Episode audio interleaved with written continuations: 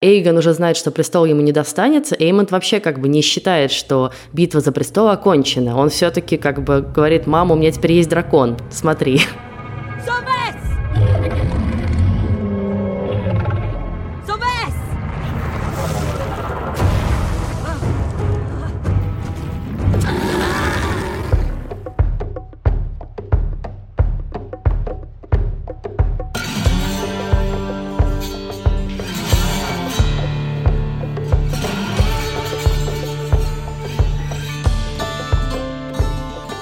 Всем привет! С вами подкаст в предыдущих сериях. И мы его ведущие Лиза Сурганова и Иван Филиппов.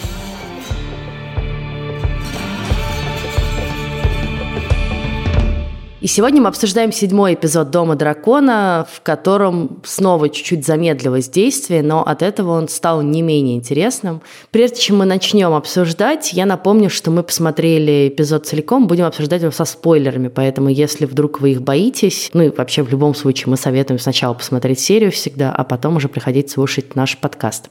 Вот. Мне эпизод в целом понравился. Ты знаешь, да, мне тоже понравился эпизод. Пролетел как, в общем, одна минута. Честное слово, вот насколько они интереснее стали, когда они взрослые, когда у них взрослые проблемы, когда у них дети, когда у них отношения, ты ты дым ты ты дым В очередной раз дракон прекрасный. Это дракониха пожилая, которая огромная, она просто королева моего сердца. Мне она очень понравилась, несмотря на то, что она зачем-то дала себя приручить этому омерзительному ребенку. Вот, она сама по себе очень-очень хороша. Вот, а еще знаешь, какая мысль смешная, прежде чем мы начнем обсуждать, когда начинается серия, и все, значит, собрались в замке, вот закончилась церемония, все фуршетят, а там драконы, и я думаю, это парковка перед э, снятым этим самым, знаешь, особняком, где сели отметить какой-нибудь день рождения, и на парковке стоят машины, а у них на парковке стоят драконы. Это выглядело вот ровно так. А мне вот в этой серии очень понравились все ритуалы, которых здесь было много. Серия начинается с похорон в стиле Виларионов, да, поскольку они как бы морские правители, морские лорды, то они хоронят своих отпрысков в море, и это прям очень круто сделано, и со словами на старом валерийском. И вообще очень красивый ритуал.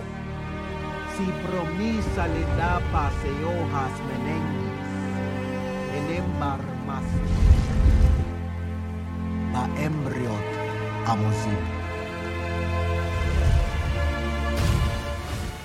А заканчивается все свадьбой в таком старовалерийском стиле между Деймоном и Рейнирой. Честно говоря, я не ожидала, что она так быстро произойдет в сериале, но вот мы ругали-ругали его за то, что он медленно раскачивается, а теперь прям как бы скачет, скачет и скачет. Очень красивая свадьба с кокошником, опять же. Кокошники вообще пока что мой фаворит в этом сериале. С одной стороны, ты права, и сериал убыстрился, и событий стало больше, и он стал насыщеннее, смотреть его однозначно стало сильно интересней. С другой стороны, ну, как бы формально это все равно экспозиция. Понятно, что это уже как бы в самый финальный ее этап, но все равно вот мы все еще находимся на стадии, давайте раздвинем все фигуры по шахматной доске и объясним, кто как бы за что будет воевать. И по большому счету, почему это происходит? Потому что король жив все, что до того момента, когда король умрет, это все по большому счету и будет этой самой экспозицией, потому что настоящие события начнутся только после него. И удивительным образом у меня с королем были связаны две мысли про эпизод. Когда он появился в кадре, думал, господи, ну я был уверен, что тебя будут хоронить, я был уверен, что ты уже помер наконец. Ну это же невыносимо просто. Он помирает с первой серии, и он все никак не помер. Но вот сцена страшной семейной ссоры в большом зале, в ней Визерис, понятно, что он выглядит немножко нелепо, как бы пытаясь примирить людей, которые, в принципе, никогда не смогут примириться. Но в то время, как Корлис думает про свое место в истории и что-то там, я не знаю, какие-то великие дела и о том, что история помнит не кровь, а имена, Визерис думает про семью. Понятно, у него есть другие обстоятельства. Он про историю тоже в одном из предыдущих эпизодов говорил. Но все равно ему важна семья, ему важно, чтобы в семье был мир. Это был момент, когда я его прям полюбил как персонажа. И теперь я уже не хочу, чтобы он умирал. Его вообще очень жалко, конечно, потому что на самом деле получается, что он, с одной стороны, самый могущественный персонаж, ну, формально, с другой стороны, невероятно слабый, все его решения оборачиваются против него, все люди, которые когда-то были вокруг него, отвернулись от него, да, как он пытается безнадежно помириться с Деймоном, с братом, уже нету никакой близости с Алисентой, да, и она уже ведет себя так, как хочет, а он вообще там в какой-то момент оговаривается договаривается и называет ее Эммой, то есть именем первой жены, о которой он, очевидно, не забыл еще. Как бы и с Рейнирой уже нет никаких отношений, и очевидно, что вот он одинокий, больной, пожилой человек, которого вообще-то в нормальных условиях надо было бы от этого всего уберечь, спасти и всячески жалеть. А они все как стервятники реально там уже ходят кругами, и мы с тобой тоже такие, ну когда он уже умрет, когда он уже умрет? Ну, во-первых, я уверен, что он умрет в следующей серии, а во-вторых, я больше не буду на это надеяться, потому что он как-то немножко разбил мне сердечко в этот раз. Я хочу тебя, не знаю, обнадежить или расстроить, но судя по трейлеру, может быть и в следующей серии, но еще не сразу точно умрет.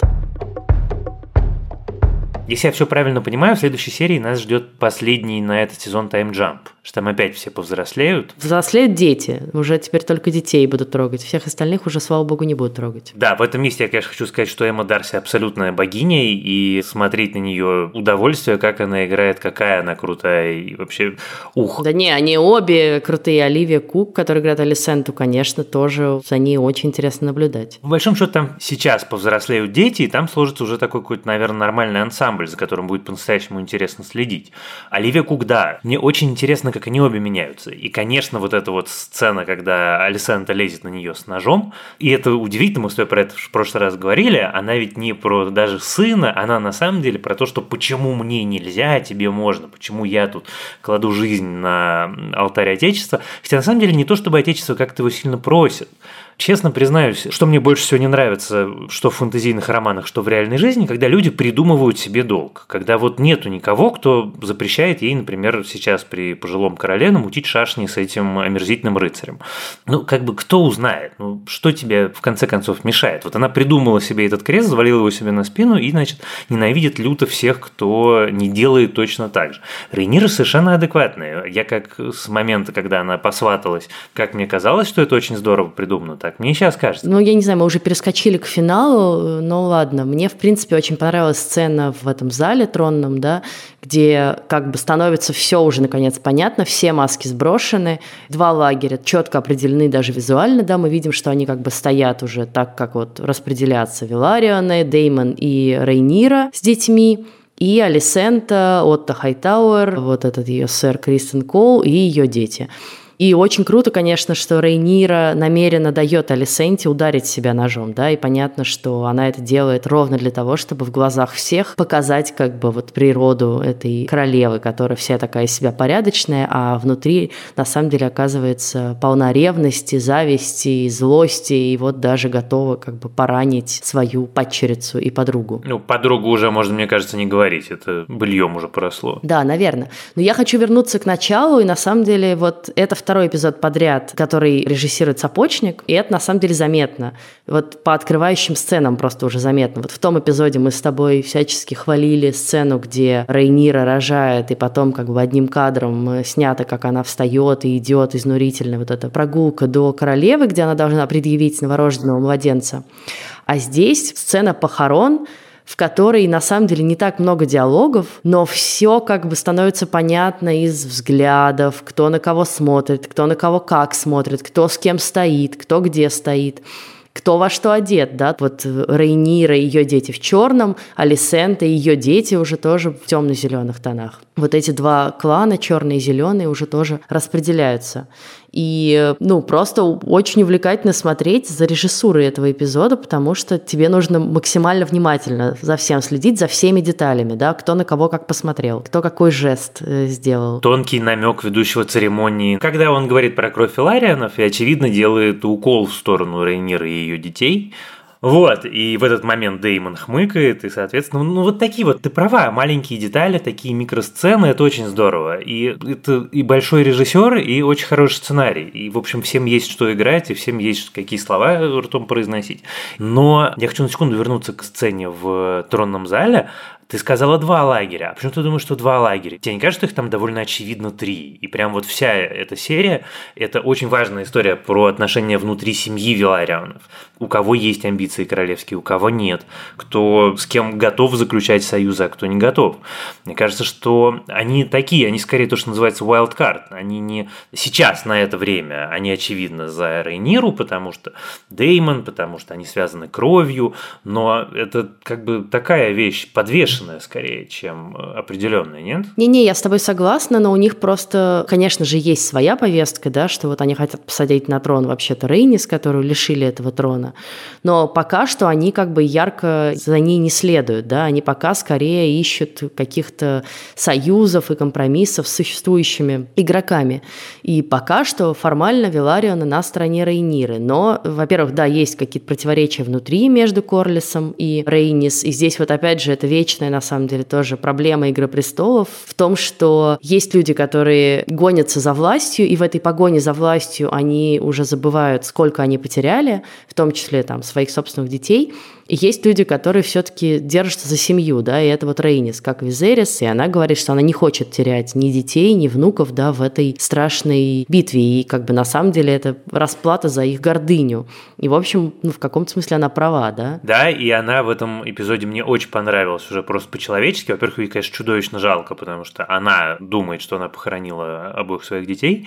Во-вторых, она как-то по-человечески, вот ее отношение к власти, оно какое-то гораздо более разумное. Но главное, конечно, для меня в том, что я совершенно не выношу героев, которые думают про место в истории. Вот место в истории – это самая бессмысленная мотивация, которая, в принципе, только может быть. Тебя уже сожрали червяки. Почему тебе важно, кто помнит твое имя, помнит ли твое имя? Ну, как бы ты от этого менее съеденный червяками не будешь. И вот это вот в моих, по крайней мере, глазах делает его автоматически героем очень неприятным. Но, с другой стороны, повторюсь, мне кажется, что Дом Веларионов сыграет еще какую-то важную ключевую роль. Давай поговорим про самую интересную сцену в этой серии, а именно про сцену с э, оседланием дракона. По-русски она почему-то пишется как в Хагар, что совершенно непроизносимо. Они все-таки ее называют Вейгар, и я бы предпочла назвать ее Вейгар, потому что это я хотя бы могу произнести. Не знаю, ты говоришь омерзительный ребенок, а на самом деле, ну, мне за ним интересно наблюдать, потому что, ну, вот он такой обиженный, да, все над ним издевались, а ему на самом деле хочется этого дракона. И он довольно крутой поступок совершает, ну, в смысле, он вообще супер смелый чувак. В ночи лезет к старой драконихе, не робеет и строит ее, и в конце концов седлает, и еще и летит на ней, не сваливается. Это, в общем, мы вот прям за 10 минут пронаблюдали такой как бы рост персонажа, и вообще, в принципе, история взросления за 10 минут, это довольно круто.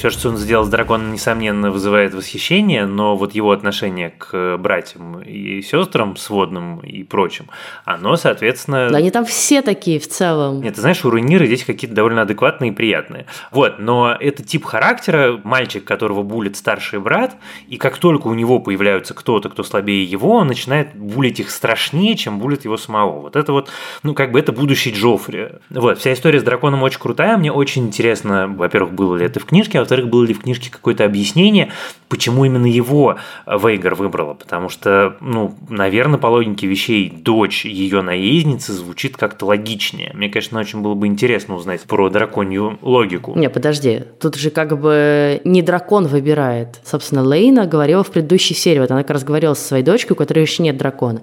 Есть дракон, который тебе по рождению даются, а есть драконы, которых надо завоевать. Она, очевидно, сама как бы завоевала каким-то образом Вейгар.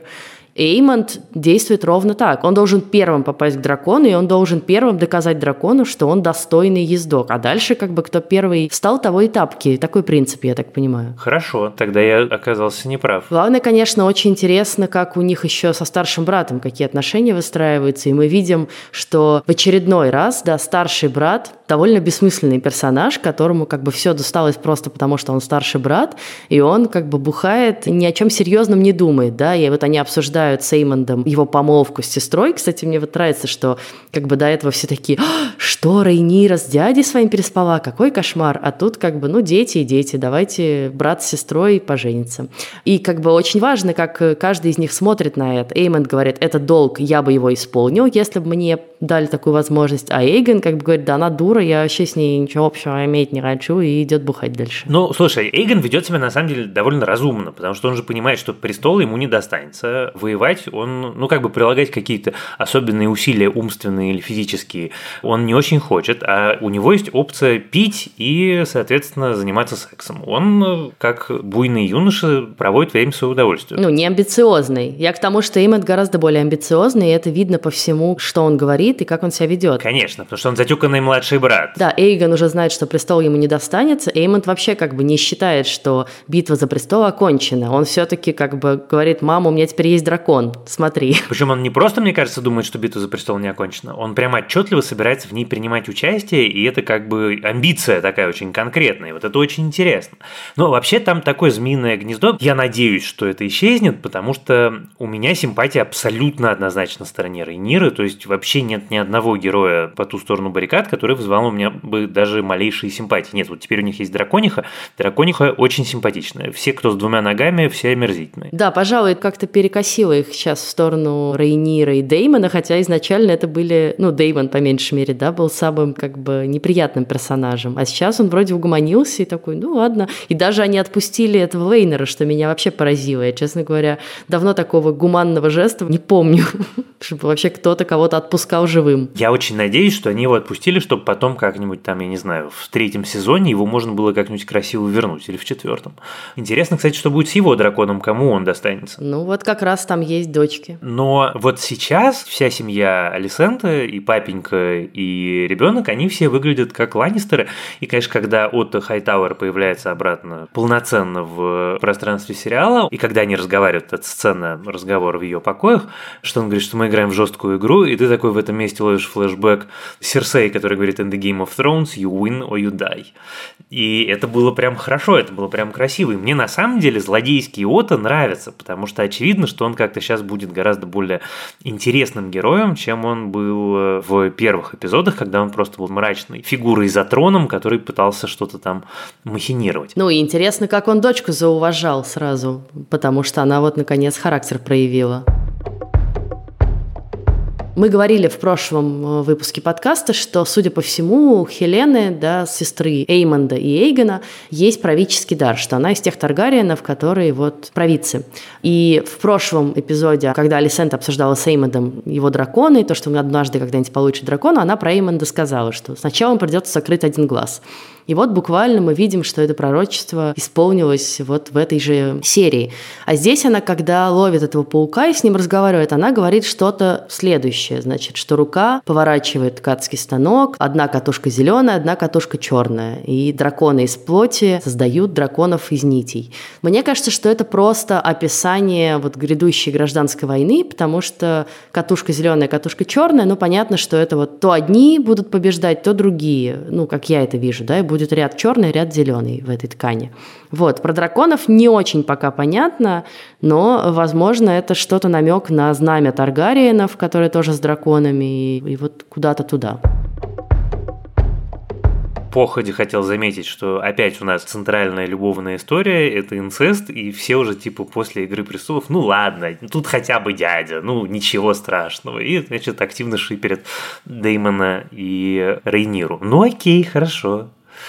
А потом уже у них еще ребенок наверняка родится. Вообще, конечно, все становится похоже довольно на какую-то мыльную оперу, потому что, в принципе, все признаки жанра налицо, да, есть э, дети от кого-то еще, и все обсуждают, кто же отец этих детей люди, которые выдают себя за других, и вот мы видим, что Лейнер теперь как бы будет скрываться, все будут думать, что он умер, а он на самом деле не умер. Ну, не знаю, там еще должно какое-нибудь наследство бабушки э, свалиться кому-нибудь на голову, какой-нибудь давно ушедший в Аргентине. За узким морем. Да, но вообще, на самом деле, это еще чем-то очень похоже уже на корону, потому что вот ты видишь, да, придворную такую жизнь, ритуалы бесконечные, вот люди, которые не свободны в своем выборе и вынуждены подчиняться тому, как должно, да, люди, которые все друг от друга скрывают, какие-то все несчастные, все больные, и, ну, вот буквально принцесса Диана с драконами, это вот у меня такое примерно сейчас ощущение от Рейниры. Да, я понимаю, что ты имеешь в виду, и вайбы короны я тоже здесь поймал, наверное, больше всего вот в этой сцене ссоры в тронном зале, потому что это люди, облеченные властью, ссорящиеся знаете, за закрытыми дверями, страшно выясняющие отношения, но как бы очень-очень далеко, так, чтобы никто этого никогда не увидел и не узнал. И что это будет секретом и тайной, и все будут пытаться понять, а как молодой принц потерял э, глаз. И у этой сцены было абсолютно ощущение именно короны, такой вот в лучшие времена свои. Это сериал скорее для меня украсило. А еще про финал, конечно, смешно. Я вот прочитала, что в книге было даже так, что, ну вот здесь он говорит, да, что любому, кто будет подвергать сомнению то, что дети Рейниры, они от Лейнера, вырежет язык. Ну, в принципе, в книге он там вообще запретил это и сделал уголовно наказуемым. Ну, это, наверное, близко к вырезанию языка.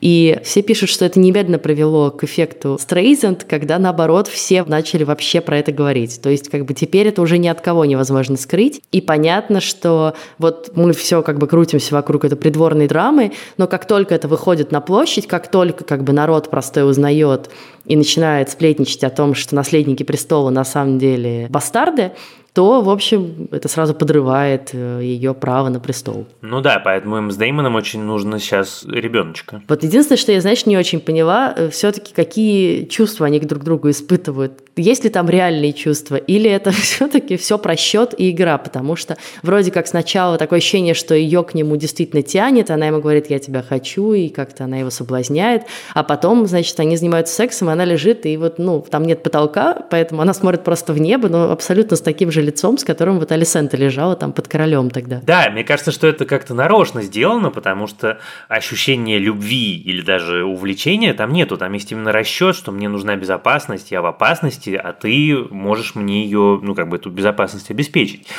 Мне кажется, что про чувство мы немножко попозже поймем. Сейчас надо было ей зафиксировать момент, вот что вот я нашла, вот у меня союзник, вот сейчас я его притащу не под венец, а под кокошник, и вот, значит, немножко более стабильно будет выглядеть мое будущее. Ну и, кстати, видишь, видимо, Клейни у него тоже особенных чувств все-таки не было, потому что она его тут прямо спрашивает, любил он ее или нет, он говорит, ну, как бы было ок типа, нормально. С другой стороны, Деймон не производит впечатление человека, который мог бы сказать, да, я ее любил. Ну, просто не производит. Я, кстати, когда я узнал это уже после подкаста, оказывается, в прошлой серии вырезали сцену, где Деймон дочерей своих обнимает, когда они после ее смерти, они стоят на крыше, и он в сериале уходит, а на самом деле он их обнимал, эту сцену вырезали. Это на самом деле была, мне кажется, важная сцена. Мне очень интересно, зачем ее вырезали. Вероятно, это будет понятно ближе к финалу. Вот. Но как-то я немножко по этому поводу пожалел. Единственный, да, еще мелкий момент, который я просто вычитала в э, англоязычной прессе, на который не обратила внимания, это что у Рейниры теперь все более сложная прическа, и это ровно как было у Дейнерис. Если помнишь, у Дейнерис с каждым сезоном все усложнялось и усложнялось, как бы вот эти косы ее на голове. И здесь вот Рейнири то же самое делают, и авторы этого замечания, этой статьи считают, что это вот такой символический жест, что она как бы все дальше заходит на этот путь власти, как бы укрепления своего могущества. Ну, просто красиво, ко всему прочему. А на этом мы, наверное, сегодня наш выпуск завершим. Слушайте нас, пожалуйста, на всех платформах от Яндекс Музыки и Apple Podcasts до Castbox и YouTube.